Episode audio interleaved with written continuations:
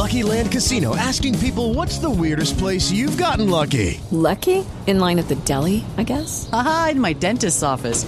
More than once, actually. Do I have to say? Yes, you do. In the car before my kids' PTA meeting. Really? Yes. Excuse me, what's the weirdest place you've gotten lucky? I never win and tell. Well, there you have it. You can get lucky anywhere playing at LuckyLandSlots.com. Play for free right now. Are you feeling lucky? No purchase necessary. Void where prohibited by law. 18 plus. Terms and conditions apply. See website for details.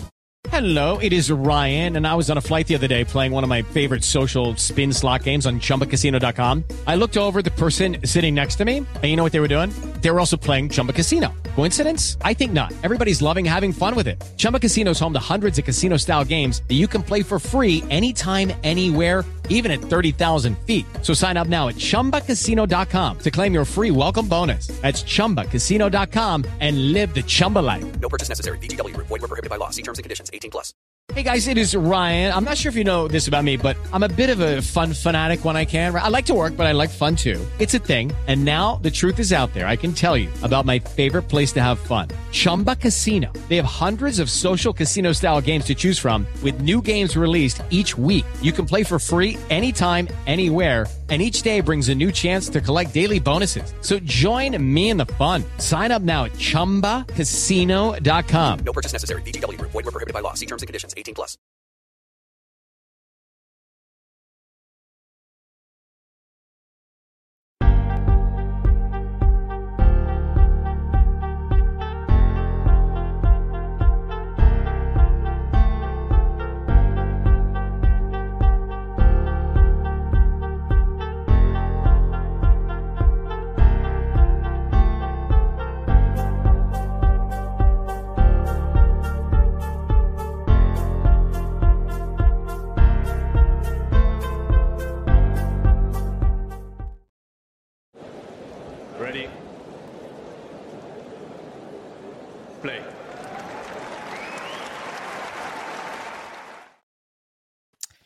Good afternoon, good evening, good very, very, very early in the morning if you are in Asia, Japan, and China more specifically, where, of course, there uh, has been a lot of tennis going on in the last few days, trying to get our heads wrapped around tennis tournaments that are taking place in different parts of the world, but also at different stages on both the WTA and ATP side is a little bit confusing and um, maybe also confusing for our audience is the length of both Damien and my beards. I don't know if this is any relation to the confusion and the time zones and Asia and all sorts of other things going on. I think Damien, you're slightly you're slightly longer than mine, just looking at it right now. But we're also both in agreement that we're sort of two or three days away from the absolute limit where we're going to end up tearing skin off our face when we actually do end up shaving, right?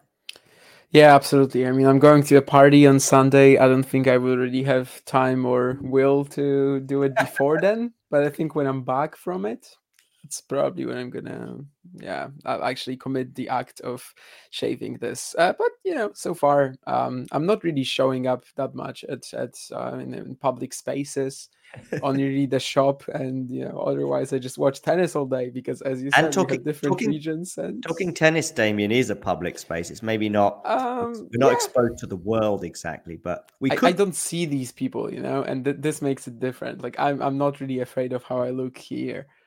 Got it. Vanch is clean shaven as ever. Um, Vanch, how are you doing? You're also You're muted on- as you're ever. mute at the moment, Vanch. I don't know if that's me or. Um, Let me tells see if me I that we cannot there we unmute go. him. Now I hear you. Perfect. Okay, cool. Yeah. So it looks like the audio is, is working. Um, yeah, I'm I'm I'm still getting used to the whole time difference and the Asian swing and the women the women's schedule being so different from the men's, where the men's is like Wednesdays to Tuesday and women's is like your ordinary Monday through Sunday. Nurlan is uh, feeling left out here. He's the only one who's uh, feels like he should be here, but isn't. Nurlan, one day we'll get you one, but maybe we'll just need to try Twitter Spaces first, um, just to see how that works out. Um, Anyway, there has been, of course, a lot of tennis going on in various parts of Asia and uh, Astana, and I think Astana probably counts as Asia, does it? Um, yeah, I think so. Um, anyway, let's. Uh, we might touch on Astana, but I do want to begin with Iga, particularly as I have the two hosts and co-founders of the Iga and Carlos show. Both, of course, were in action today, but uh, probably the biggest headline is it the biggest headline, Vonch, since the US Open, uh, her loss today, or am I getting a bit carried away by that? Mm, I think you're probably right, actually. I can't really think of much uh, really off the top of my head. I mean, maybe Sakkari winning Guadalajara probably is a bigger storyline than uh, than Iga. I would say so at this point. Um, but Iga losing yesterday um, was a little bit of a surprise, but I guess then not really if you watched her play her first round um, against Hontama. That was uh, you could already see that she was definitely a little bit rusty, definitely struggling with her timing from the baseline, um, her returns, and just uh, kind of spraying and playing. But at the at, when she finished that match and ended up winning, I still thought, okay, you know, we're going to see a bit of a level raise. She's particularly owned Kudermetova in the past for uh, head to head, I think, going in, and she Kudermetova had only won four games in their last three matches. So you would have thought that this would have been, you know, more or less Iga getting back on track and trying to put some more wins on the board, but uh, it, it turned out that she it really was not the case. I mean, she made like 50 unforced errors. There was uh, kind of Damien and I touched on this as well uh, in our previous episode that when Swiatek is really struggling and the opponent is connecting and uh, able to you know implement the right tactics, which is rush Iga and you know take take control of the entire baseline tempo, then there's not much of a plan B that Swiatek really has right now, other than just mm. kind of hit the ball harder and just uh, she essentially went into kind of a Sabalenka type mode, and I didn't feel like she gave herself enough margin and didn't make enough returns as well, which was maybe more more surprising because Swiatek generally breaks serve more often than anyone on the WTA, and there was just uh, and Kudermetova, is to her credit, is one of the more underrated servers I would say on the WTA because she does have pretty good placement. Her ball toss. Even that being said, I still felt like Iga didn't do a good job of there were so many times in matches when in the match when she was missing neutral rally balls, and I didn't feel like she implemented a kind of the Coco Gauff strategy of just looping a lot of forehands back into play and just making Kudermetova feel the pressure a bit, and so that uh, she would be the first to miss rather than the other way around. And so I, I felt like she was just beating herself up um, a lot, and I just didn't really see a whole lot of emotion either, like positive emotion when she was getting ahead and when she did have the momentum in the in the second set. The third set was a little strange because the one game that she got broken, she double faulted three times, and that's okay. just very un- unusual. So it was just overall a pretty bad day, I would say. Um, just maybe her probably her worst match of of the season. Would you agree with that, Damien? One, Damien. Yeah, I mean it, it, it has to be up there. I think the one against Hontama, even though she won it, is also up there. So like the whole week, she was just um yeah just find struggling to find her timing and tactically just blasting the ball whatever really happens you know we were yeah. as you mentioned we were talking about it on the most recent episode that we did and um basically we were saying that at some point probably something has to change some sort of you know just ideas variety plan b however you want to call it uh, but but yeah, coming out against Ostapenko at the US Open, of course, and just trying to hit harder than her, that did not work out. And then Swiatek comes to Tokyo and does pretty much the same against a different opponent. Okay. Uh, but like yeah, for me, the, the the serve that you mentioned of Kudermetova, that's like the main thing that she does well. I think, which, which is like play yeah. quick points on on her serve not necessarily the serve itself, but I mean this the serve is also a big part, but like also the how she how she plays after her serve, the short rallies, the you know the one two punches.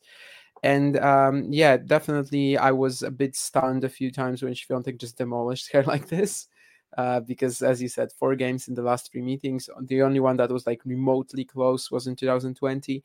And uh, this year they've already played twice, and both times Kudermetova just didn't have a shot at all. So I was even wondering whether to set up an alarm clock for this match. You know, I think it started mm. at like 6:30 a.m. for me or something like that. Uh, I wasn't really sure if it if it makes sense. You know, I just assumed that maybe you know because of how Świątek played in the in the first round against Hontama, that it's not going to be uh, as easy as in the past. But also, it's a very different matchup. You know, against Hontama, she had all the control that she wanted, and here she actually had a rival who can fight back, but in the past did not. Uh, but in the end, I actually, you know, had that alarm clock and I watched watched it from start to finish. Uh, definitely after the second set, you would think that Świątek will have it, but suddenly, I mean, she loses a few games on return very easily, and there's some sort of uncertainty. And yeah, there's never, never any any intention of changing anything up basically there's there's really nothing that she did uh, in terms of I don't know maybe return position. You know, there were a few games in the third set where uh, she was not making any returns. Basically, I think there was like a long patch of what whatever 15 points on on Kudermetova's serve where maybe she made like three or four returns.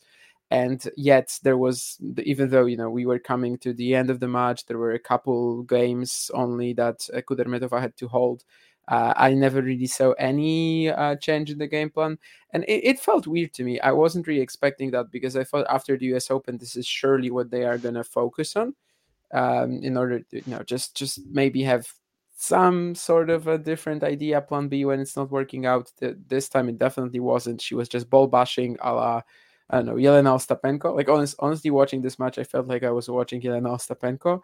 And sometimes it's it's great, sometimes it's not. Um, obviously, that's not the most reliable strategy either. Um, Keen says that Kudermetova at the US Open was dreadful. Yeah, generally going into this event, she was she was quite dreadful. So uh, I think she did well still to like um, forget about the past losses to Świątek, come out for a completely new match against an opponent who was way, way, way off her best on the day. And uh, yeah, she she managed to get that win, which is surely very important for her mentally. Uh, John, you are muted. I'm off mute now. I know Vanch is having one or two issues uh, hearing you, Damien, but I heard you loud and clear. Uh, so Vanch is going to log out and then log back in. Um, on this sort of plan B, though, uh, I mean, it hasn't been a problem for two years, three years, 18 months, whatever time frame you wish to to select regarding her. Let's go for 18 months since since reaching number one. It, it hasn't been a thing for 18 months. So why is it a thing now? Um, I, I got distracted when I when I was reading Nurlan's comment actually, and um, like like the the variety in my opinion does it does not have to be variety in a traditional sense. Like it does not have to be, I don't know, a drop shot, a slice, or whatever.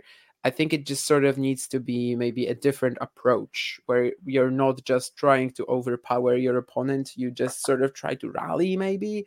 You are one of the fastest players on tour as well. You are one of the, well, the best slider on tour uh, defensively, 100%.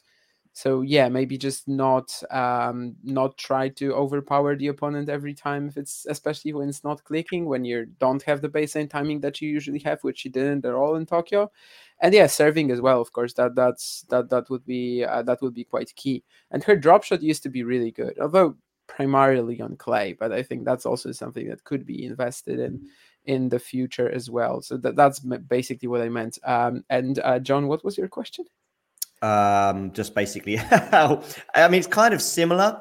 Uh, you, you, and I'll tell you how you addressed it, and then I'll, I'll repeat the question sure. as well. You kind of did address it in that it's not just a plan B; it's also just don't resort to just whacking the ball like she did today.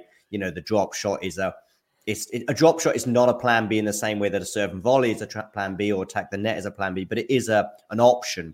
Um, and that was basically my my question in a way was that why is now the lack of a plan B, if that is the case, an issue? Whereas she's managed to do pretty well for 18 months. Potentially. That's a, that's a good question. Yeah. And I guess it's just that the rivals stepped up, right? I mean, in 2022, there was no one who could really tackle her when she was playing like that.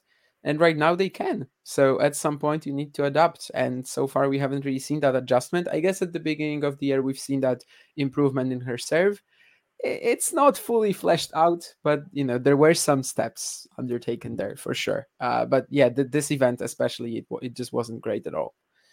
Keen, that's a really good question, by the way, in the live chat. Damien and I sort of touched on that topic, I guess, in a, in a show we did about Wimbledon 10 months ago and the, the, the Wimbledon point ban and the ramifications of that. We certainly covered a lot about the, the ramifications of the, the war in Ukraine in that episode. Um, and I'm probably more than likely to touch on it again.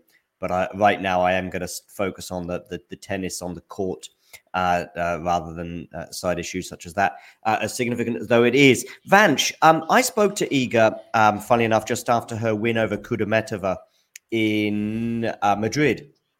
Uh, it was like about one or two o'clock, one o'clock in the morning. It was one of those matches where she was a bit unhappy about having to play so late, and she mentioned it, I think, at some point as well, uh, shortly afterwards. But she was very kind enough to speak to the media for a few minutes. Now that night, of course, was very different in that she it was one of the matches that Damien touched upon where she just crushed Kudermetova, and she even very politely did basically say, "Look, her movement on clay is not great." Maybe she even said something a bit stronger than that. I mean, but but very as politely as she possibly could. I think she won two and one. I'm not sure if that's the exact score, but um, it was a very comfortable win anyway, with with just a couple of games dropped. So what about Kudermetova? Was was she pulling up trees? Was she doing an amazing job? Would you say today? Well, I think she definitely realized that Swiatek doesn't have her her A game, and she just had to stay strong in the rallies. I, I, like Damien was saying, she was doing a job on the first shot after the serve, but also just getting a lot of free points in the third set, which really helped her out. She was serving incredibly well in the in the third set. That was maybe one of her best serving performances, if you like, because she was just getting a lot of unreturned serves. Um, and uh, so so that that definitely helped her confidence. I, I think she has a pretty great backhand when she steps into it and when she has um, time and she deals with the shorter balls a little bit better. And she was able to also rush Iga and put her on the back foot a few times, especially in the um, in the first set. And I uh, I feel like you know Swiatek definitely gave Kudermetova a lot of chances in this match, like to just feel that confident and just uh, I think also in Madrid, also she played those two really long matches against Kasatkina and Pegula, which definitely took something out of her, even mm-hmm. before stepping on that court. And this time, I think it's a it's a different kind of an Iga where the rivals have stepped up, and you're going to see more players kind of in that five through twenty range that Iga would have dominated in the past. Maybe just believe a lot more now because you know uh, the rest of the like she has she was seven and zero oh against Gauff, and then you know I'm not saying Kudermetova is going to go on and do what Gauff did, but it's just it's a mental belief kind of thing in the in the locker room where I think more more players in the top twenty certainly believe that they can beat her, especially on a hard court where um, you know at least on, at least on the clay like she can just kind of rely on her athleticism maybe a bit more. She's just more comfortable defending overall, but I just feel like that's that's one thing we have to critique Iga for. She didn't really utilize that. That's one of her biggest strengths, and she, you know, top two mover on the WTA tour and best sliding backhand and best um, just overall athleticism skills. So she needed to utilize that a, a bit better and make Kudermetova earn it more. I felt like. And she used to do that a bit, right? Like even in I don't know the end of 2022, there, there were uh, maybe let's say Garcia at the WTA finals. Like that's a match she just won by making her play a lot of balls. So it's not no. impossible. Um, she wasn't trying to overpower Garcia there. Uh, but I don't know. Maybe maybe she just doesn't feel like Kudermetova is that much of a threat, which kind of she isn't. But well, definitely didn't work out here. I'm just thinking now, just quickly writing down uh, the last tournament I think Iga won was actually in front of your eyes, Damien, in Warsaw, if I'm yeah. right. Number 15, um, yes. Yeah. So now that's not a huge amount of time again ago for most professional tennis players. In fact, in fact, I don't think probably Sabalenka's won one in that period of time, for example. But you then throw in Wimbledon, I guess, where we might not expect her to do much anyway. In fact, she didn't win the previous tournament. I think she pulled out sick, didn't she, in in the tournament in Germany in the build up to Wimbledon.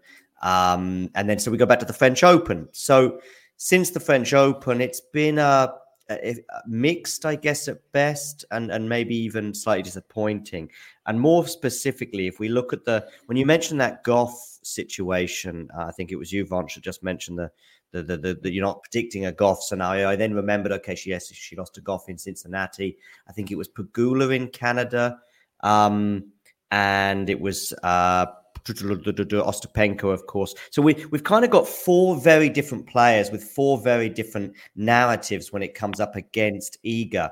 Those defeats. So we've got Pegula who has been known, particularly on a fast hard court, to have um, Iga's number, as she did at the beginning of the year in Australia in the in the United Cup, and then obviously more recently uh, in Canada. Although I'm not sure how quick those courts are in Canada, but you you catch my drift.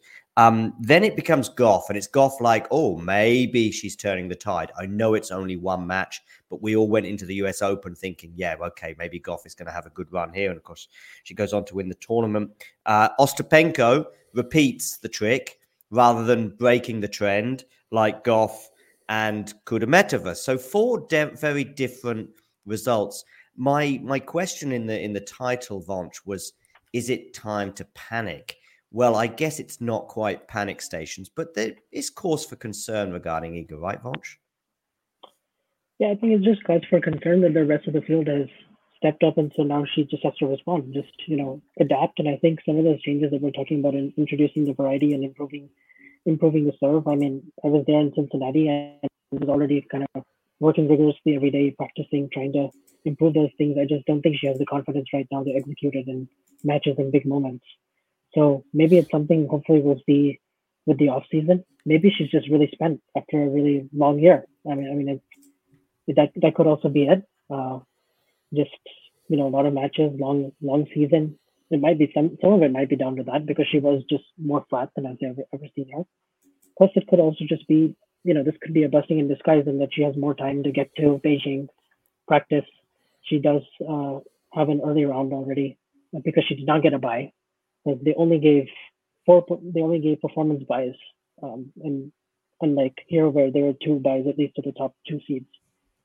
So, uh, and it, it was a while since she last played uh, at at the U.S. Open because she lost at the end of the first week or started the second week.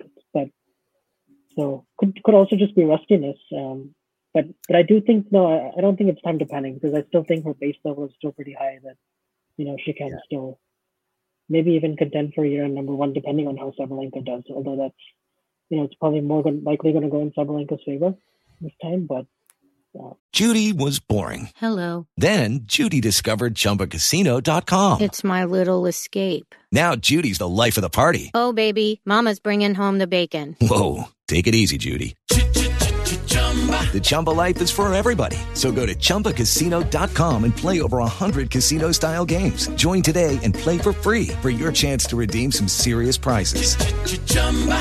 ChumbaCasino.com. No purchase necessary. Void where prohibited by law. 18 plus terms and conditions apply. See website for details. I mean, I, I guess one of the the sort of three or four uh, big ones on the on the women's tour, you know, Rebecca Sabalenka, um, Swiatek, and, and we can throw Gauff in there. I guess to some extent, in terms of being a big name right now, having won a won the U.S. Open, one of those will probably go on to win the WTA finals, and that will be, in a way, although that won't necessarily dictate who ends year end number one, it may well dictate who's kind of had the best year. Actually, in a way, if you win one slam and then the WTA finals, you'll probably have one over your rivals, and therefore, if she was to go on to win that, then that would would would very much put a nice end to her year. So yeah, probably a little bit early to press the panic button. Uh, let's talk about the other three semi-finalists, Damien. Um, we will come to uh, somebody who Keen is suggesting you should be supporting shortly, but let's touch on Maria Sakkari. I think she has to be next on the list of of topics because I didn't see if I, if I didn't see her winning in in um, in Mexico uh, I, I actually probably had even less optimism regarding her backing it up as she has done.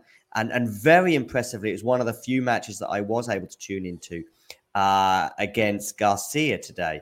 Um, I, I, am just kind of surprised by it. Um, am I stupid for being surprised, or should I have expected her to to win her first 1,000 and also back it up, particularly regarding the field, I guess, in Mexico? But possibly because of the field, I thought, and also the traveling, all the rest of it, and knowing how these things happen. We've seen even this year, I've seen people win one thousands and then go out early at the next tournament. Uh, never mind if it's on a different continent. Um, but here she is again, and she's in another semi-final. And in a way, given the given the players that she'll have to go through, this could be even more imp- impressive than winning that 1,000 in Mexico. Oh yeah, I mean, uh, I think it would be. Uh, it's it just four matches compared to five, but still, um, I know people like to like throw around this stat that uh, her average the, the the average ranking of her opponents in Guadalajara was 103. I think it's a little misleading. You know, there were a few uh, like really lower down uh, uh, players that were really lower down, but at the same time, Giorgi Garcia, like these are uh, definitely competitors who should be good at altitude uh, should be threats, and yet she just completely dismantled them, as she does every time to Camila Giorgi, apparently, and as she's also doing, well, not every time, but at least twice in the last two weeks against Caroline Garcia. Uh, so um, yeah, I think just getting Dolehide in the final in the Guadalajara, um, in, yeah, in the Guadalajara final, I think that's something that she needed to do, especially with how much she's been talking about this and like you know the the mm. mental block of having so many lost semifinals, finals, finals, the fact that she only had one WTA title still.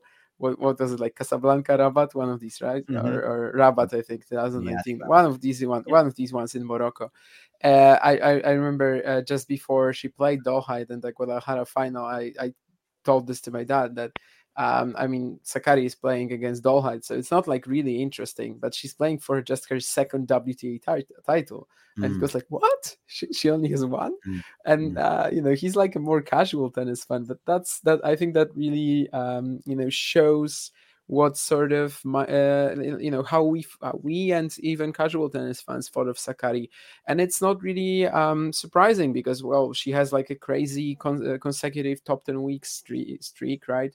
She's been in the top 100 for like 100 weeks or something like that, and as in the top 10, of course, not top 100. In mm-hmm. the top 10 for to- for 100 weeks, and yet just having one title clearly a big mental obstacle for her and just having cleared that apparently she's been able to use that confidence to to go to tokyo and keep doing the same uh, on a on the stream that i did for davidovich fokina Zhu, i remember um, nurlan picked pegula to win tokyo i, I picked Sakkari. i'm still hopeful I, I, you know, she's still in the event. She crashed Garcia again. I think it's, it's, you know, let's be honest, it's kind of likely that the winner of Sakkari Pegula goes on to take the title. The conditions should suit them both. Uh, Pegula, especially maybe, but Sakkari, yeah, with so much confidence and and as you said, it, it could go both ways. But clearly, she has been able to use it in a in a good way. Yeah, I, I think I've got something to add as well to that that win that she had in in Mexico is that I didn't really look. I think the problem is, is that people were looking at it through the prism of it being a thousand points, whereas I think if you just look at it as a, as a title, you know, and it could be significant in a way, very different reasons. But when Rafa won that 250 in Melbourne just before the Australian Open, I thought, okay, that's that's something something to to build on. And then you know he hadn't played much in the previous sort of eight nine months, um, and and and just very different reasons. But I, I, I didn't, uh, from my point of view as a, as a tennis fan, I don't really care if it's a 250 or 500 or 1,000. You know, you could stick 250 points on that, and it would still be us going, well, it's a significant week for Maria Sakkari. It's been a, it's been a good one. And when you throw in the fact that there were some top 20 players in the draw, that's not her fault that they get knocked out. And, and in a way, you know, playing a top 20 player out of form, i.e., Caroline Garcia, or playing a, a Dolehide or however you say her name in the in the final in in in Mexico and the, the pressure with with that in Guadalajara um, would have would have you know would have been significant. So I, I, I am not as down on it as, as some people are, and, and, and, you could just see how happy she was. And I'm, I'm really pleased that she has backed up. I mean, Damien, you've tipped her for the title. I see where Nurlan is coming from, though, with Pegula. Um, I probably am just uh, on on her side, if you like, in terms of likelihood of winning. But um, how do you see that match turning? Oh, actually, no. Before you address that question, Vonch, I actually want to say: was there anything you saw in San Diego that suggested that Maria Sakkari was going to go on and win nine matches in a row? I think she's on right now. Actually, it's funny that you asked that because, with the benefit of hindsight, I do remember the first press conference that I was at, you know, pre-tournament when she'd already played, and she said, you know, her goal was just to be happy. And at yeah. first, I was like, hmm. I mean, it's easy to say, but then I, I noticed in San Diego, you know, she didn't have her team with her. She was all by herself. And mm. she just was kind of using that as a way to get back on on the match court. Obviously, she she was in tears. In some ways, that was her rock bottom, losing in the first round to Masarova at the U.S. Open. Just because you know she said that she got a lot of support from fellow players and just reaching out to her because she thought she was going to end her season and just take a break because she just didn't feel like you know her mental health wasn't a good place to compete. So from that standpoint, I think, and I actually wasn't too discouraged by her loss to uh, Emma Navarro in the quarterfinal because I felt like you know she won the second set six love and she played a pretty good match overall. She just didn't start the t- start the third set tiebreak in the right way, but I felt like kind of indicated that like okay, like she's she's back, like she can contend for this for this. And when I saw the field next week and I saw that a bunch of the names were pulling out, I still felt like, okay, like, you know, if she can put herself in the semis and finals again, maybe there's a chance this time. And I was just impressed by how she was able to roll Caroline Garcia in that semi because, you know, it's not like Garcia. That was one of her better weeks of the of the season, actually. Like, you know, she she could have lost before that, certainly, and it was like kind of a close match for like six games, and then Sakkari just like ran ran away with it. And then obviously, you know, winning the semifinal was big, but then I think also the final. To be honest, I, I don't think this is like some huge thing that now all of a sudden Sakkari is going to go on and win slams or something. It, it's more like a Rublev situation in Monte Carlo where like things did like kind of break right for her, and you know maybe she can do it again. Maybe she can win another 1,000. Maybe she even backs it up this week and and wins all those matches against Pegula. It's like three and three since the start of 2022, and they keep splitting. Like they played in Doha, and that was the semis over 500. They played this here in Washington, and then Sakkari gets her back, and you know, if she can get two in a row, I think she leaves that head-to-head five-three overall, and so like they've always had pretty pretty close matches, and Sakkari has a good record, I think, against most top ten players in general. So it's it's more about that clearing that semi-final final hurdle, no matter who it was, because we literally, I mean, we saw her one year ago. She lost to Mayar Sherif in Parma, so uh, you know, it wasn't like I, I was confident that she was going to win in Doha, win the final against Doha, but at the same time, I was like, I'm not really sure. Like, you know, she still has to pass the test because, you know, there was a slight worry in that first set when she lost those three games in a row after being 4 2 up. And then, yeah, in Guadalajara, yeah. Happy for her. And yeah, it's just, it's, it's good to see it kind of continue because obviously years of like perseverance and resilience. I by the way, guys, I I would I, no, I didn't want to address this comment, which is basically just uh, it's Friday night. You should um, drink a beer uh, in Polish. But anyway, uh, the, the, question that I wanted I to address I see was. Yeah, yeah. The, the question I wanted to address was Yeah. which Greek is more likely to win a slam, Steph or Mm. Maria, which is quite interesting. And Keen says that Yeah. it's not close and that Maria has a much bigger chance. And one thing that I that I have to sort of question: Would you have said the same before Guadalajara? my opinion Well, hasn't yeah.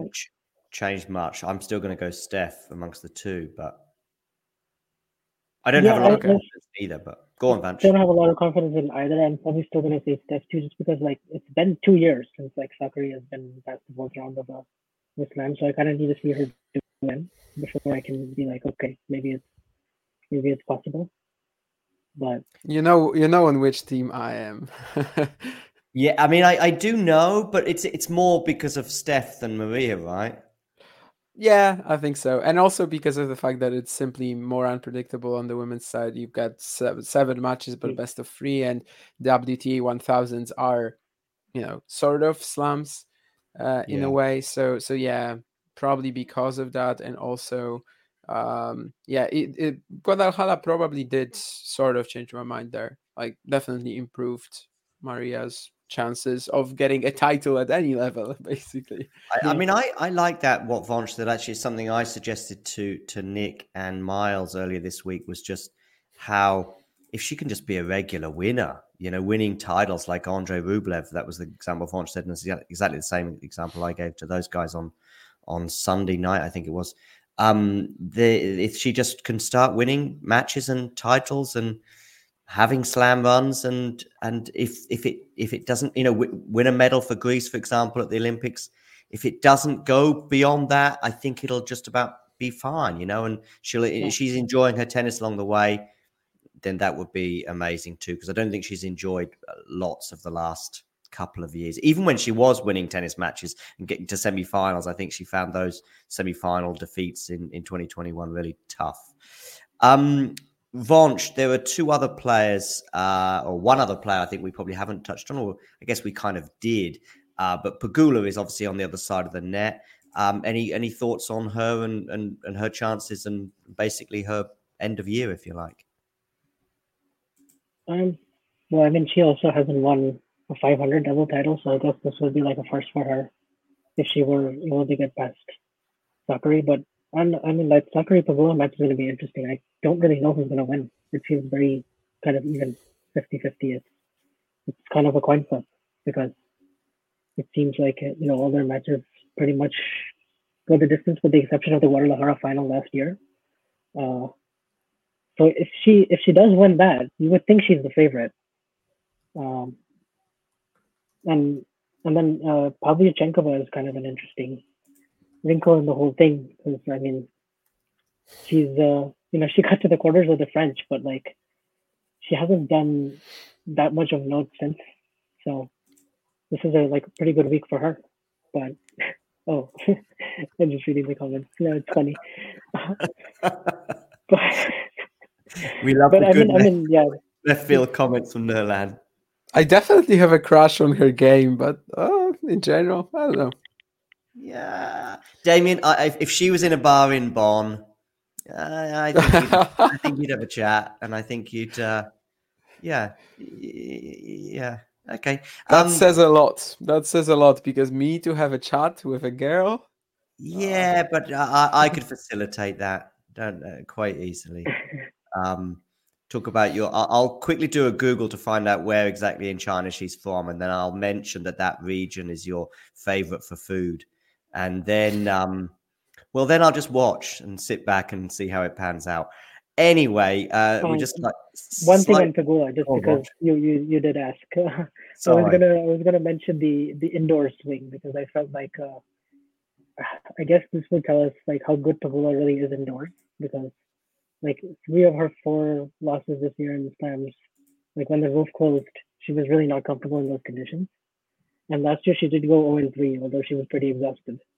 So I wonder this time around, you know, with conditions maybe being more ideal, like how she performs in the year. And I, I think the year end finals could be pretty big for her, just maybe more than other players psychologically.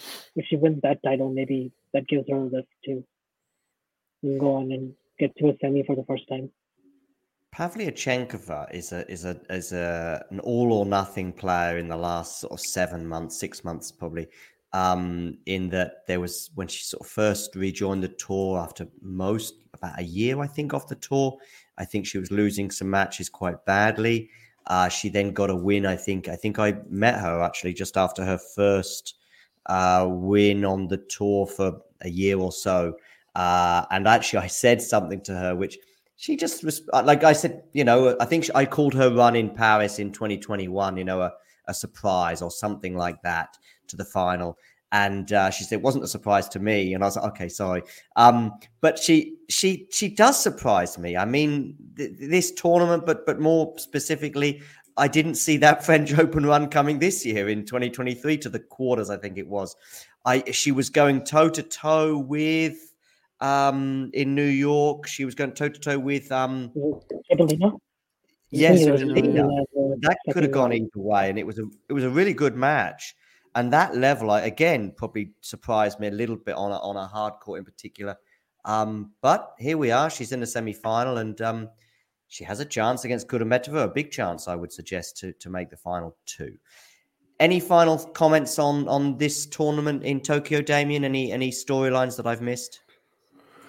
Oh no, probably not. I mean, we've been talking about this for thirty-seven minutes uh, or or something like that. So I think we can uh, go to the the other ones.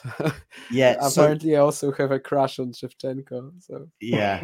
I mean, I can't very- wait to start talking about him. Although he lost, so we'll, we're probably not gonna be talking about him. over uh, in uh, Ningbo, uh, which I believe, um, not I believe, uh, I know uh, Ons Jabeur is in the final because I saw um, parts of her match uh, today against Podoroska. In fact, I say parts, the third set basically. Uh, I saw against Podoroska where um, they were on serve, but Jabeur had a break point at the beginning of the third set. I think the commentator that I, I can't remember who it was, it might have been Barry Cowan, but apologies if it wasn't, so, uh, so posited the question as who's the favorite at this point, and I thought it's still clearly Jabeur. Um, and Jabeur got an early break point, didn't take it. Um, but then the next, I think then Podoroska played a couple of very loose service games to end up losing 6 2. So Jabeur is into the final, though perhaps another storyline from Jabeur is the fact that, again, there did seem to be one or two physical issues. I think there was a few limps around the court at certain points. So uh, fingers crossed uh, she can remain healthy for her final against uh, Schneider. Um, any thoughts on, on Jabeur or this tournament um, in Ningbo? What I would say is that it just looks better watching her on court just visually. I feel like she's in a like compared to Guadalajara where she was struggling physically against Trevisan. Probably should have put that match away in two, but then you know when things got really physical, it was kind of just tough tough to watch her struggle like that because you associate good vibes and happiness generally with ons. Uh, and since Wimbledon, like it hasn't really been that way. Like she was sick all throughout the U.S. Open. Probably pretty impressive actually that she even got to the fourth round, uh, considering you know she could have lost any of those yeah. first three rounds those were going. Uh, and then same with the match that I saw in Cincy. So, like this is this could be a positive week. Like if she wins the title, I will say that she struggled a little bit of late against lefties. So I'm I'm interested to see this final against Schneider because like, you know, she last lost Trevisan, then she lost to Vondrousova three times. She's lost to Haddad Maia. So these are all kind of lefties who make her create pace on her backhand. So I kind of wonder um, if, like, tactically, you know, we might see some of those issues reappear again. But, you know, hopefully, like, I think this is a good opportunity for her to win her first hard court title. So that would be something that, you know, is a is positive. Obviously, she did get to the U.S. Open final, but generally we think of her more as a natural surface player. So uh, I guess it would also help her chances of winning. Like this would also help her chances of securing that eighth spot because now Sakkari is getting awfully close in that race. So, uh, I, you know, I was I, I honestly thought she was going to take a break this week and wasn't even going to play it, but um, she kind of entered last minute into Ningbo. So yeah, we will be will be good, but I would say only if she wins the title because yeah. anything less would kind of seem yeah. Yeah, particularly probably as, as, she's playing Schneider in the in the final. No disrespect to her, but uh, Ons should be the favourite there. Um, let's switch over to the ATP side of things. This is kind of a, a sort of a midweek roundup, believe it or not. Although it's a Friday, um, they are now just entering the round of sixteen. Uh, I'm going to begin, uh, Damien, by talking about Alexander Zverev because actually, since ATP Weekly occurred, which I believe was on Monday uh, in the wake of the Laver Cup, uh, this there was a particular tournament that Zverev was involved in, and he ended up going on to lift that title. And then today, he was involved in a far more dramatic match than I anticipated against Schwartzman. Schwartzman was up a break, I think, in the first set. Um, he ended up pegging him back to a tiebreak, and then you're thinking, okay, well, Zverev has got this now, and we'll go on. But actually, Schwartzman managed to, to snag or snare the tiebreak, and uh, actually managed to make that a very um, interesting match. Of course, Zverev as well, Damien, is in a sort of race, if you like, to get to Turin, of which he's probably the favourite right now. Yeah, yeah, I, I, think he has a wonderful chance of getting to Turin. I have to say that the last couple of weeks, you know, he's been struggling but winning mostly. Um, I don't know if that's impressive or not. You could definitely look at it both ways. You know, another tough match against, um, well, not not against Dimitrov. I guess it was a straight setter, but was still pretty tough. But otherwise, he's just dropping sets left and right to Kecmanovic, Kotov, Schwartzman, and yes, Safiullin. So um, I, I still think that you know he's getting some very valuable points. Uh, I remember someone on Twitter, uh, maybe it was Morgado, saying after after he won um, Chengdu that Zverev is like now very significantly into the um, you know into the Turin sort of qualification zone, which isn't really true. Like he's currently about 260 points ahead of Fritz. But you know, keep uh, if he continues going in in Beijing, that would be huge. I'm not sure he will because yeah, like the past couple of weeks, I don't think he's playing as well as he was in, in Cincinnati and the U.S. Open. He's to have to face Davidovich Fokina, which sounds like a very spicy matchup right now, especially with you know having um, like remembering the most recent meeting that they had, which was Davidovich Fokina just giving him just three games, and then of course Zverev goes on to uh, reach the semis in Cincinnati and also reach the uh, quarterfinals at the US Open. But I, I, definitely have said a few times on on these shows um, in the past couple of months that I, I do think that he is very likely to get to Turin um, definitely more likely than Fritz. Rune will see about the um, we'll see about the uh, injuries and physical uh, stuff. But for now, I think Zverev would improve the quality of the Turin field unless someone else at the end of the year, I don't know, Taylor Fritz, Casper Ruud massively steps up. Uh, but but for now, I would say he definitely deserves to be in there. Hello, it is Ryan, and I was on a flight the other day playing one of my favorite social spin slot games on chumbacasino.com. I looked over the person sitting next to me, and you know what they were doing? They were also playing Chumba Casino. Coincidence? I think not. Everybody's loving having fun with it. Chumba Casino is home to hundreds of casino style games that you can play for free anytime, anywhere, even at 30,000 feet. So sign up now at chumbacasino.com to claim your free welcome bonus. That's chumbacasino.com and live the Chumba life. No purchase necessary. VGW. Void were prohibited by law. See terms and conditions. 18 plus. Vonch, I'm not sure if you know you use the word doldrums in in California. Do you know that word doldrums to be in the doldrums? Oh, okay, mm-hmm. just I'm just checking. I'm I, am i am pretty familiar that we're we're pretty much speaking the same language, but you never know. Words like doldrums, I don't know if it's a British English word or not. The reason why I'm using that word is because you mentioned uh, Holger Rune there, Damien, and um, I looked at the match between Holger Rune and uh, Felix today as a match of two players in the doldrums, but for very different reasons and for very different lengths of time. For me, Felix has really been in the doldrums since the ATP finals last year. Um, Rune, I would say, since Rome for me. The final in Rome would have been a disappointment for him. I think he had his chances against Medvedev, uh, and he'd had a great run to get to that final, uh, Casper Ruud and before that Djokovic. And really, since then, I know he had a decent Wimbledon. That's the last time he won a match, by the way. Um, but still, the defeat to Carlos was probably a lot more comfortable than he would have liked. And and yet, they had this match today, and I thought it would be close. And I don't know if it was really in the end. And and now it's Felix who's continuing to be in the doldrums, and, and Rune. I think there's reasons for optimism for Rune. If he can stay healthy, we now in his zone, if you like, as we come towards the European indoor season. Yeah, uh, there was a lot going on with with Rune in those five matches that he lost. He just didn't look right to me at all in any of them. Right. Maybe he was struggling with a big back problem, and you know they were just trying to take painkillers and just play play through it. But it was very obvious when he lost to Carballes Baena, and even in uh, Cincy when he was losing those matches. I think he lost to Giron in Canada, and McDonald didn't even finish against didn't mm-hmm. finish against McDonald in Cincy. So I knew something was definitely going on there. I was surprised that it, he was able to turn that around and just get some kind of a cortisone injection in his back and just play within one week. But honestly, he looked pretty healthy, like in that match against Felix, and he looked, mm, you know, more or less kind of back to where he was. He said he's been struggling with it since the season.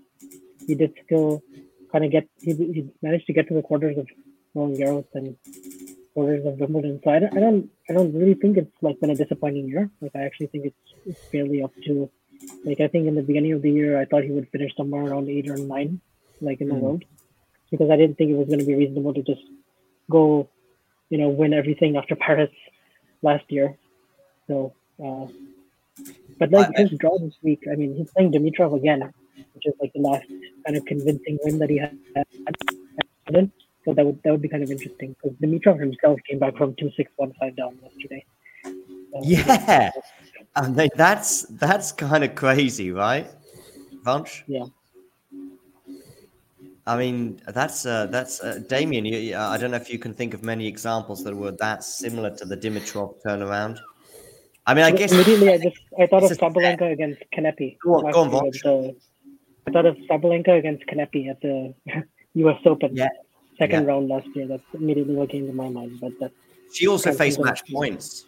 She also faced match points as well, and had a net cord go in her favor. I think on one of them. Yeah. Yeah, mm, that's another what if. If she loses that match, does she go on and win the Australian Open? I agree. I agree. Does she have the, the, the year that she's had this year? I, I agree. I, I look at that tournament, but even more specifically that match as a as a big turning point because she gets the semi-finals. You know, she was close to beating Iga. Anyway, uh, Damien, uh, any thoughts on the Dimitrov crazy comeback? Um, you know, because of that, I sort of feel like Rune is probably going to be a favorite against him. Um, you know, Dimitrov was led back into the match by McDonald, which has not happened for the first time this year for sure. Um, you know, especially the semi that he had against Fran Cerundolo, right, in Eastbourne. That was maybe even an even worse example in a way because it wasn't grass and it's easier to um to just drive the match towards the end. But uh, but yeah, uh, I, I thought Rune was definitely very impressive today and looked healthy for a change, which is basically all that matters right now with him, it seems. Yeah. And um, I wanted to touch on something, but now I don't remember. Oh, actually, about Felix. Um, I don't know if you guys have seen that, but he has not signed up for either of Basel or Vienna. Okay. Which is Wow. super weird. I mean, he, Mm. he literally won Basel last year, and after Shanghai, he wants to play the ATP 500 in Tokyo.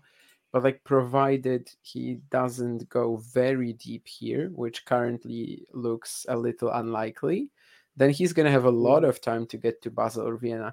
You know, maybe there's still a chance that they're gonna give him a wild card in Basel. I think it's possible with the fact that he was the champion last year but uh yeah that's this, this just sort of screams I don't, I don't know even i don't even know what because for one thing you know he could have just missed the sign up like it's possible even at this level this could happen although you know he probably has a manager who takes care of that but um provided it's like the other case i i think it sort of shows that he's confused i guess I think You there know, is that- another possibility. there isn't, Uh-huh. another. It's it's a it's only a small possibility. Is there a lingering physical issue? And you'll say, well, why is he signed up for the next tournament in Asia? But if it's a lingering physical issue that needs an operation, potentially, Oh, okay. If he had something lined up, yeah, that would exclude him from playing It's that week. small Okay. Um. Yeah, uh, you're right. It it could He be. has a- been a having knee issues on and off since Miami. Yeah, I, I, I- have no clue what he's gonna what what he's redoing, and and I, I already said it about Yeah. Laver Cup, but honestly, if I was Felix Auger-Aliassime, I would miss Laver Cup play Chengdu or Zhuhai. You know, you, you want to get that Yeah. form back, and you're not gonna get it back playing Holger Rune in the opening round of a Beijing ATP 500.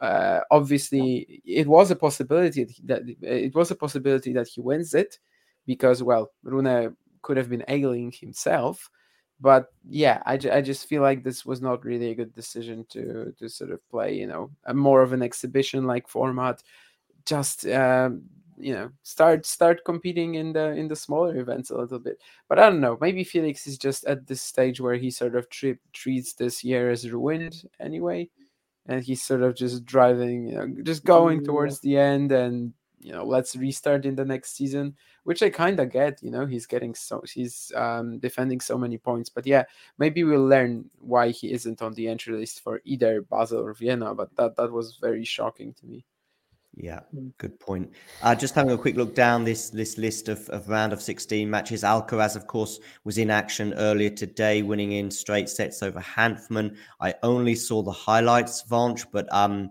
one thing that did strike me, at least from the highlights, was that um, the forehand was working, and I know it's something that Gil Gross, among others, uh, suggested wasn't working so well during the North American swing.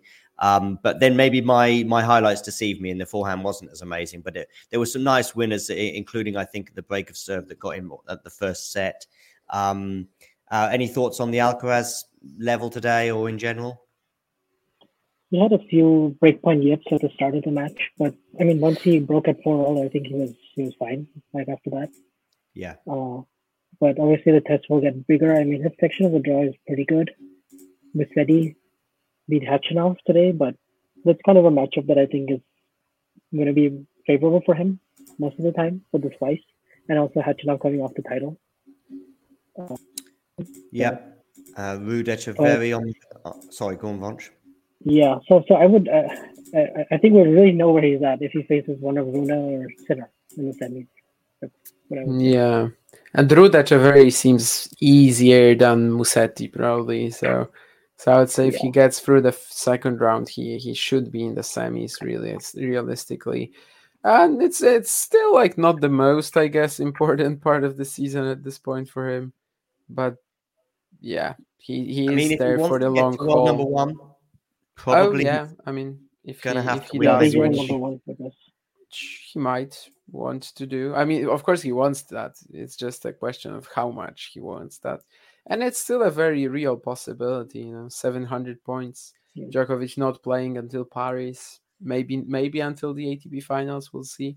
So so yeah, actually, there is a very good chance that he will get there. I think I think Djokovic will play Paris and, and the ATP, and, and that'll be that'll be it. But um, yeah, That's Djokovic. the you know th- that's what he said so far, and then that's probably going to happen. Yeah. And yeah, and then on the other side of the draw, uh, so so Sinner and Rune, as you say, that could be a either of those two will be a very tasty semi-final if they end up uh, playing against Alcaraz. Over on the other side of the draw, we've get we've got Medvedev, of course, who Alcaraz always wins. Checks notes. Oh, oh, he doesn't always beat Medvedev, so that could be um, could be another rematch of, of interest. Um, Medvedev, of course, uh, winning today very very comfortably over Tommy Paul. Um, I mean that the the scoreline took me by surprise. Um, did it? Did the result take you by surprise at all, Vonch? I was surprised that it was that one-sided, um, but I kind of knew that it was he was going to win it in straight. It's like two and one though. Is, uh, yeah, I mean that's a beatdown. Like uh, Yeah. some of the games I think were a little closer, but than the score suggests. But I, um, but like overall, yeah, there's just I, I don't really see many things Tommy Paul can really do unless he has an outrageous forehand day, which kind of seems to be like the thing with with Tommy is like whenever he has a really good forehand day, he seems to play his the rest of his game is like pretty elite on the hard courts. Kind of all depends on the forehand. I I had to leave de Minaur Murray at five two, I think it was. I did, I did.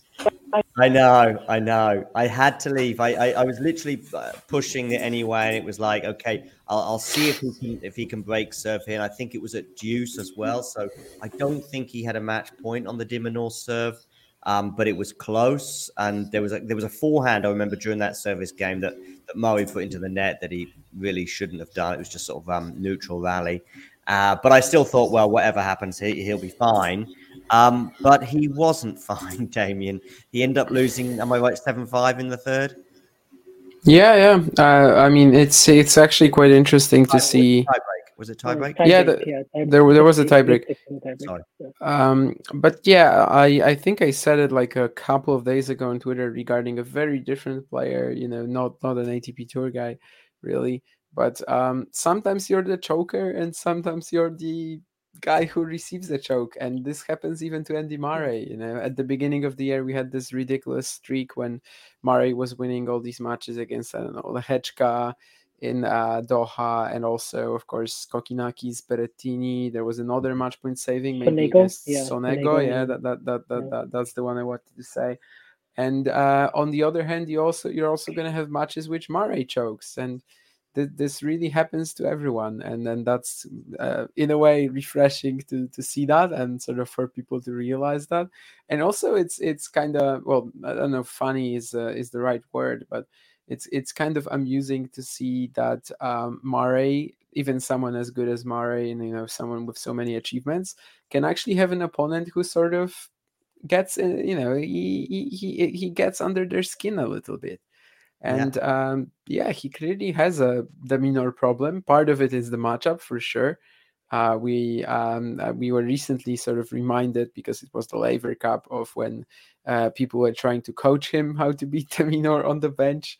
And like Murray was was uh sort of um you know it, it was clear that he doesn't really have an idea how to play alex. And this year they had these two matches on on natural surfaces on, on clay and on grass that were just not close at all.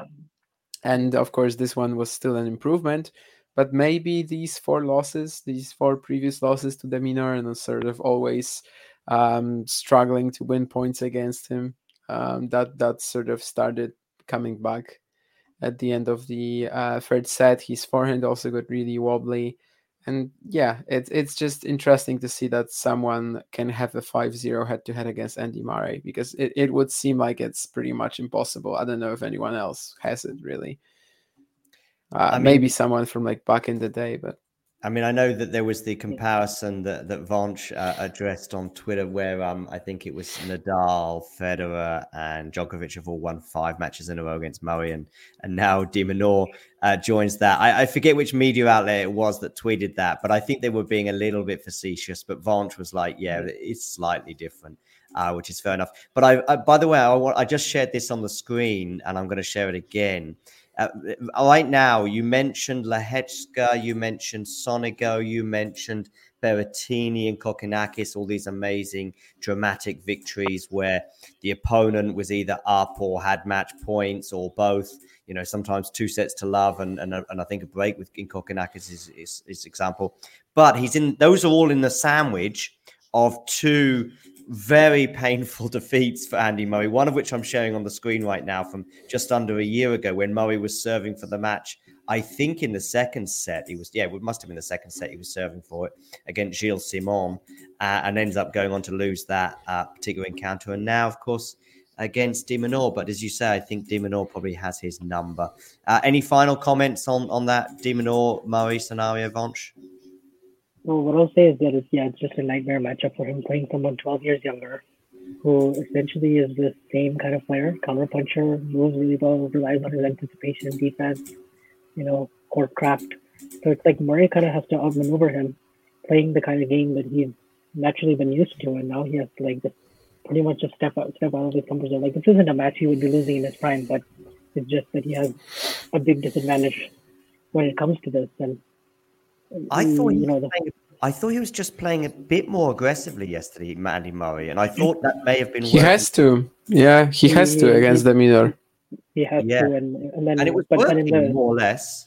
Yeah, More. in the big moments, the forehand that he was missing, it was has to come out of the Very kind comfort zone, and then the big moment Yeah. comes, and there's a crack. Uh, at least sometimes, you know. I think there was also just a carryover effect from his frustration way too long. Because I mean, normally the difference between him and they both went on all throughout the third set. Like, a wreck. You're break, you're breaking up, Monch.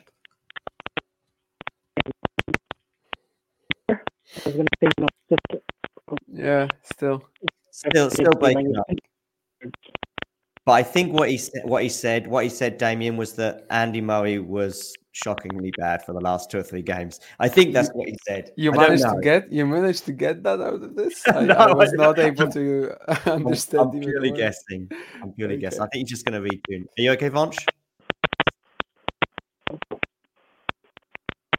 Some feedback coming from the panel, I think, or, or maybe it's hard to describe it. It's Yeah, it's hard to describe it. Stuttering noise. I don't know. Stuttering. Yeah. Yeah. What I'll do is I'll just put Vonch on on mute for a couple of seconds, and then maybe uh, he might even rejoin us. Perhaps. Oh, I put. What have I done? I put four. that wasn't in the script. I wasn't supposed to do that. I was supposed to do this. I've just put you on mute for a couple of seconds, Vonch. Hang on a second. Say one, two, three, Vonch. one, two, three. Ah, perfect. You're back. Uh, so you were you were just explaining to us about Andy Murray's um, unfortunate loss, anyway. Yeah, I was just saying like the difference between him and Novak when they let out their emotions is, you know, Novak resets really quickly. Like you'll break a racket, he'll just reset, and usually it's pretty quick. But with Andy, it kind of lingers, and I think we Mm. saw how that negatively can impact him yesterday because even by his standards, he was way more negative than usual, and it just started spiraling and spiraling. You know, a lot of just throwing the rackets, you know, just like really, really, really frustrated to where like it was like life or death. And I just think it like just took over his entire psyche and you know, in those big moments he got tentative. It's like he just like because for him he's tired of these moral wins. He already got a moral victory against Tsitsipas, against Fritz. He, he doesn't need that to feel validated like, oh I'm close to these or like he has to win. Because at this point it's all about winning because he's you know, almost thirty seven and he doesn't really need to be doing this anymore unless he gets the wins. So it's it's kind of a tough situation where like he's putting so much pressure on himself, but he kind of has to because then otherwise you're you're kind of thinking it and you're like, what is really the point? And in a way, I think it's just probably more discouraging. This one will sting a bit more than against Dimitrov at the U.S. Open because that one you can just be like, okay, well, I wasn't really close, you know, whatever. Like second round, I I wasn't good enough, but this time he actually was good enough to win, and he had the right touch, so he did play more aggressive. But you know, in those big moments in the match points, apart from one ace that didn't overhit, he just didn't couldn't get over the line. So yeah, psychologically it must be difficult.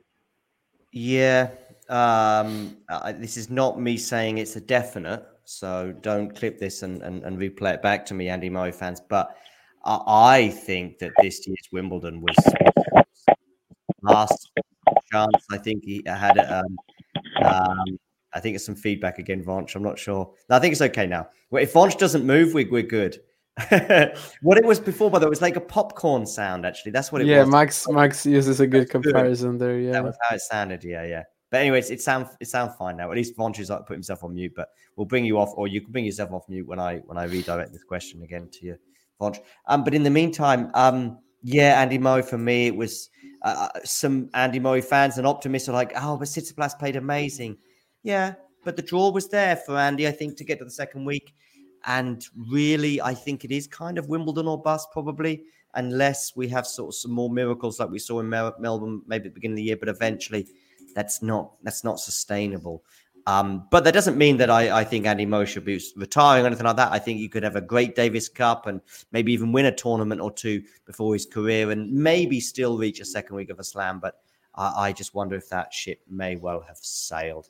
Um, Nicolas Jarry, by the way, unbelievable win, or should I actually? That, maybe I'm getting carried away. Maybe I'm being too optimistic about Tsitsipas and too negative about Jarry by saying that. Maybe, maybe it's a predictable win, Damien. Actually, I wouldn't go as far as say predictable, but you know, Tsitsipas had been struggling the past few weeks. Uh, also, like big servers generally don't match up very well against him, uh, Jarry included. Um, he has just only beaten him twice on grass, but you know, it's not like that's Jarry's best surface either.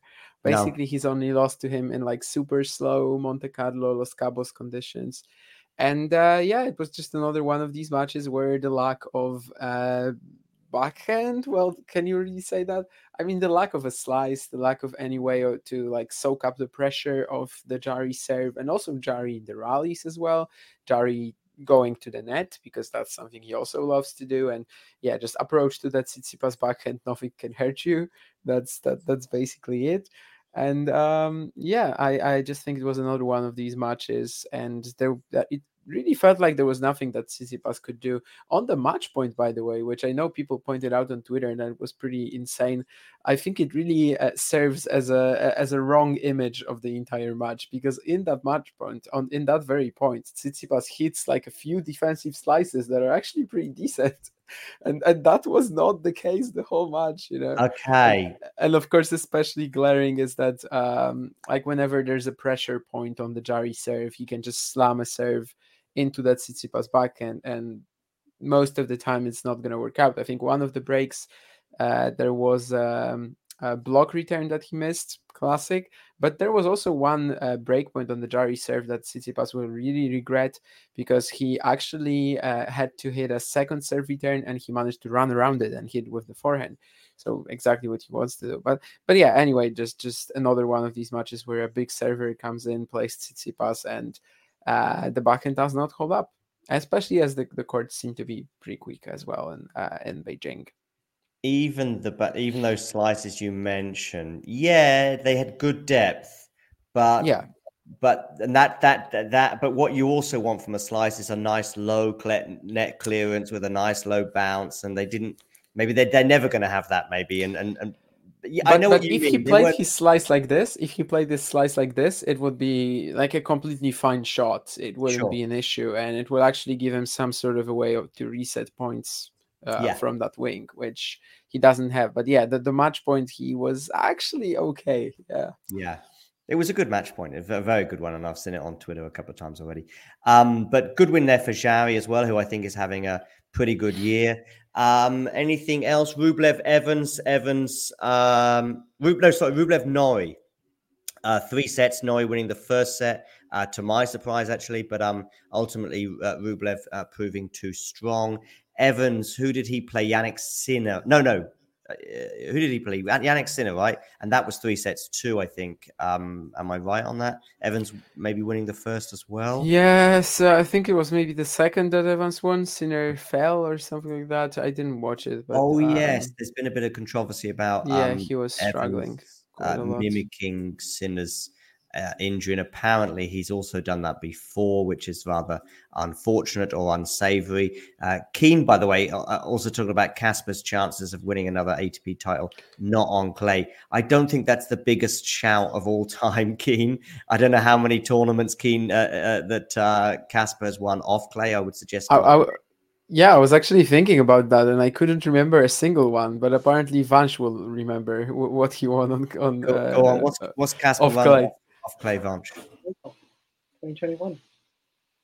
San Diego, yeah, that, that's why I said that Vanch will. Uh, Oh, remember. okay. You won San Diego. Okay, good one. I I would have never remembered that. I mean, right now, No. when just looking at who he played in the final, yeah, yeah, sure, I remember some matches from that event, but but no, no, I I would have never guessed it. And actually, I was struggling to come up with it, but yeah, he has just won. Keane is also mentioning Ayeni uh, because that I think is the player that uh, has uh, mentioned on Twitter today that uh, Daniel Evans or Dan Evans has form regarding this uh, sort of uh, mimicking a limb. I actually know. Ayani really well because we went to the same high school. So Oh, do you? You and Ayeni went to the same high school. yeah, yeah, Nice guy. um, yeah, yeah. He actually used to. I, I I don't remember him being in school very often because he was always traveling and playing tournaments Yeah. all across the country, all across the world, basically. But he was, For example, Aptos 2018. yeah, he was he was playing doubles with Tsitsipas a lot, and he was, you know, he was. It, now he goes to the University of Kentucky and he's gone for a master's degree, and he still was a pretty decent player. Like still. plays- I think he's finished it, right? Um, because he only went there for the fifth year. Yeah. Oh, Yeah, before so that, I forget where he went finished. before this, but Cornell, Cornell, Cornell. Yeah, yeah, there you go. I mean, I know he's a- Kentucky for the fifth year. Yeah. I know he's a professional tennis player, but when Vonch began that little uh, little thing by saying, um, "Well, I didn't see him much at school; he wasn't there very often," I started to think about people that I went to school with, and I didn't see them there very often. But it wasn't because they were playing professional tennis. and I thought, okay, here we go. We're going I think I think for some people I was that sort of person as well, and that was not because I played tennis professionally. Right. Uh, uh, my my worst well my worst moment was sort of 16 to 18 uh, in that it's actually by law of course you have to go to school before 16 i don't know how loose or strict they are in in poland but uh but yes Same, I think. Yeah. 16 to 18 was more optional but still Yeah, yeah, yeah. That's the exact same system here. Yeah. yeah uh, but I wasn't always present uh, at that age. But I, anyway, um, that's a different topic. That's not tennis related. Uh, let's stick to the tennis. Are there any more uh, talking points, Vonch, from uh, from the? I mean, you could mention Astana as well if there's anything in Astana. yes, go to mine. Astana. Go to Astana. Um, I will come to you in a second for Astana, Damien. So if there's anything else more from from Beijing, um, or even earlier this week with Zverev winning that title, or any other men's stories this week, um, Vonch? Mm, in terms of Beijing, I think I think we covered it. that, I saw. Humbert on Humbert on the list. I have no idea uh, who he beat to get there. I have to say. Yeah, I think he's he's gonna play Rublev again, so that'll be interesting. I guess. I mean, there's this one point that Humbert was like seven and five against top ten, but I know he's lost his last three. So we'll see. I mean, he, he had this thing going where he was just peaking against the very best, and then kind of not so much against the rest. Keen, Keen, I do hope you've seen the doubles uh, review that uh, I did with the doubles guys um, uh, regarding the US Open. But uh, I have to say, I, I tell you what, Keen, I'll, I'll consider it when you spell Astana right. Okay, Keen, that's what that's. I'll, I'll consider it uh, at that point. Uh, in the meantime, Damien, I think. one, one thing that I realized, well, this is related to Andy Murray. I feel like most of his chokes, if you want to call it that, like or matches he should have won, have come Uh-huh. at the Paris Masters. Because You mentioned Yep. the one against Simon, but there's also the one against Kupfer, Koepfer in the 2021 match. I think he had seven match points. And then there's also the Jerzy Janowicz one where he had a match point in 2012. And then, yeah, that was that was weird because I'm randomly now remembering he had match points in three consecutive tournaments after the U.S. Open against the Raonic in Tokyo, and then obviously the Djokovic one in Shanghai where he had those five championship points. And then on the other hand, you have five match points against Tommy Robredo, and then five Yeah, match points against. Tommy Robredo again, mm-hmm. also towards the end of the year. Yeah, these things just happen in bunches with him. It's it's interesting. Astana, Damien, what can you tell us? Uh, I'm honestly surprised why Keen wants us to mention the Astana doubles so much because I'm looking at this draw and I'm like, I don't think he does. I don't know. I think Yeah. there was something about he wanted me to to say something about Dan Evans as well earlier, and and, and I get it. it. It does seem a bit unsavory what Dan did, but I, I think he's just I think he's having a laugh. I think he's probably had a couple of drinks as well, but that's purely a guess because of that Bevo uh, Friday night, yeah, possi- Friday night. possibly. And King, by the way, Um, normally I would have a few beers, but I'm going to do it tomorrow, so I'm going to keep them powder dry tonight. Um, there's another Polish message as well coming in for you, Damien. He says my spelling is better in Polish. And anyway, uh, yeah, um, when it comes to the singles in Astana, I am definitely extremely excited by Medjedovic getting to the quarters again after uh, Yeah, of course. His just gonna ask you, is he gonna win the title? Um, is a pretty tough quarterfinal opponent, but after that, I think it would really open up. And also, this is uh, basically the first time that we've seen a run of this sort of quality for Medjedovic outside of Clay. I would say. I mean, he qualified for Wimbledon, but then lost to O'Connell, and like he he's won a challenger on hard before. Actually, he's basically on a seven match winning, winning streak right now because of that challenger but it was always like a bit of an assumption that at some point you know despite the sloppy footwork he's gonna like the weaponry is just gonna be too much. He's gonna be great on hard as well. And i think this astana court which is like slow but still indoors and also actually quite low bouncing i think it's really good for him. And maybe not necessarily the low bounce but the slow but indoor combination. And yeah, I, I think he has an actual real shot at winning the title if he can beat Lehecka, which would be very exciting. Uh, still possibly a top 100 breakout this year. And I really want him to get to the top 100 this year because he was one of these like very bold picks of mine, you know, in terms of getting to the top 100. Like these guys were, everyone was like, no, no, definitely not in 2023 yet. So I really want to be right with this one. So Hamad, Hamad, you've got like two months left. So please do it. Uh, it could be with a title in Astana. As a matter of fact, I think it would also be possible with a final in Astana. Cool. Uh, fingers Do crossed. think, it doesn't end- do you end think up- Djokovic will keep on funding his career? If, Uh, let's say he gets all the way to like, you know, 50, 40. Yeah. Is he going to be like, you know, I helped you enough. I'm good now. At some point, it's possible that you know it's not just not gonna make sense, right? Because he's just gonna have enough money by himself. He's also uh, in Astana. He's with Tro- Troicki, who's also like one of the mm, I don't know. Is he one of the coaches in the Djokovic Academy? I think I would think so, right? So um, I don't know how exactly that works uh, at this point, but yeah, I would assume that if he's like in the top twenty, then there's no point in financing him anymore, right? Uh, but obviously, um, I, I don't know how much Djokovic actually like. Well, he definitely had to know of Hamad and had to like know his game. But yeah, that was a very good pick.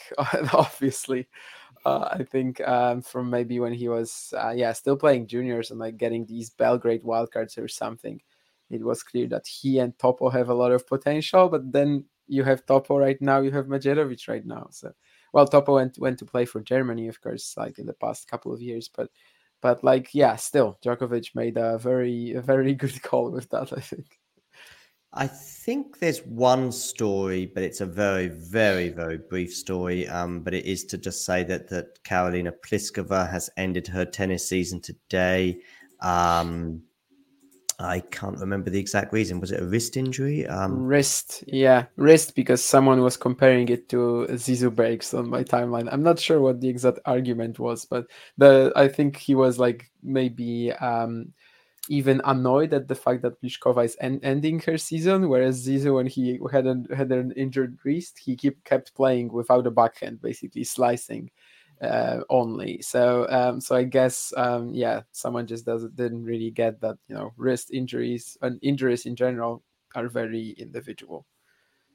They are, but there does does seem to be a hot topic in in tennis at the moment. Obviously, with Zizou Bergs, Yeah. and I remember, I think both Tsitsipas and maybe Medvedev have mentioned it earlier this season. Unusual for them to be on the same page about anything, but maybe they are on this one.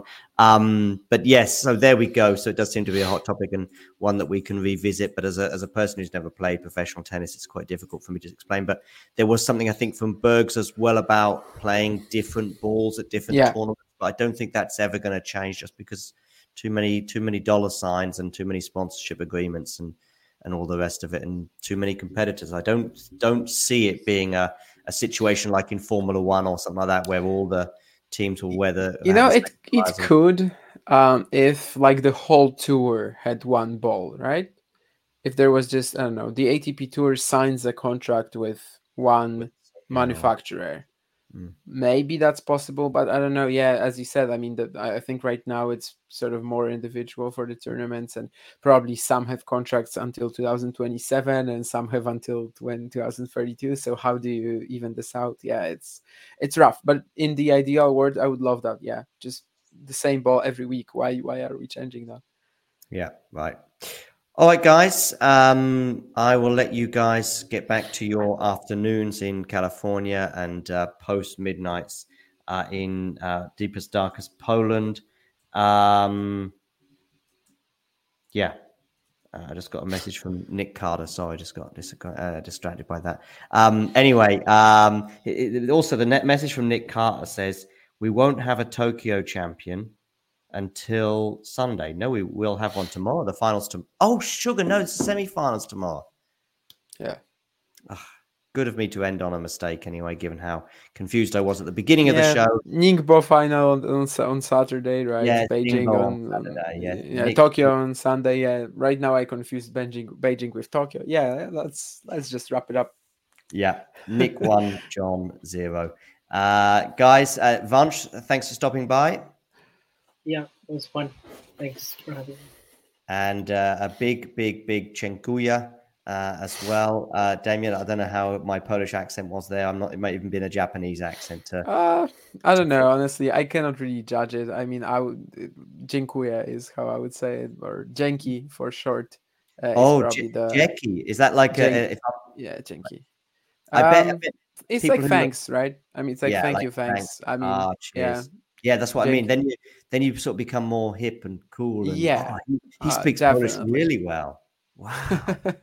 no, and then you just go, uh, possibly, yeah. But yeah, again, thank you guys, and thank you, thanks to uh, people in the chat as well. cool. And tennis world, you know the drill. If you enjoyed this video, make sure you hit that like button. Don't forget to subscribe and click that notification bell so you don't miss out on all things tennis.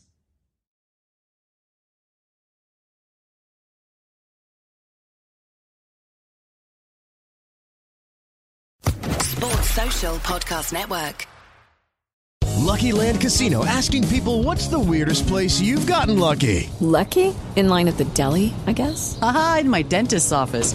More than once, actually. Do I have to say? Yes, you do. In the car before my kids' PTA meeting. Really? Yes. Excuse me, what's the weirdest place you've gotten lucky? I never win and tell. Well, there you have it. You can get lucky anywhere playing at LuckyLandSlots.com. Play for free right now. Are you feeling lucky? No purchase necessary. Void where prohibited by law. 18 plus. Terms and conditions apply. See website for details.